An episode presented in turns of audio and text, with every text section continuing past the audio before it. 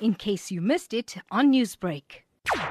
Africa Halal Week is a very important week for the city of Cape Town. The population of Cape Town, we've got about one quarter of the population of Cape Town are Muslim, and it's the biggest sector of Muslim that you find, Muslims that you find in our country.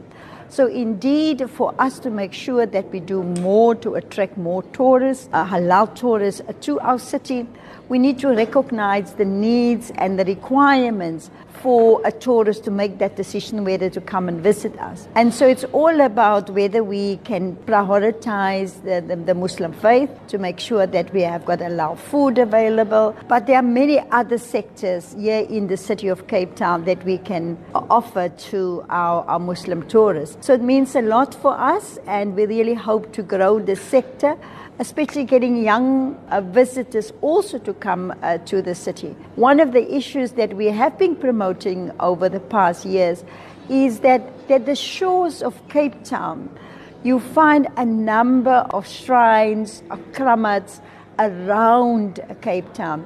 And, and we also promote that for other Muslim tourists to come and see all the shrines around the city of Cape Town as part of the package of showing people the rich history of Cape Town, where the first mosque was built almost 200 years ago.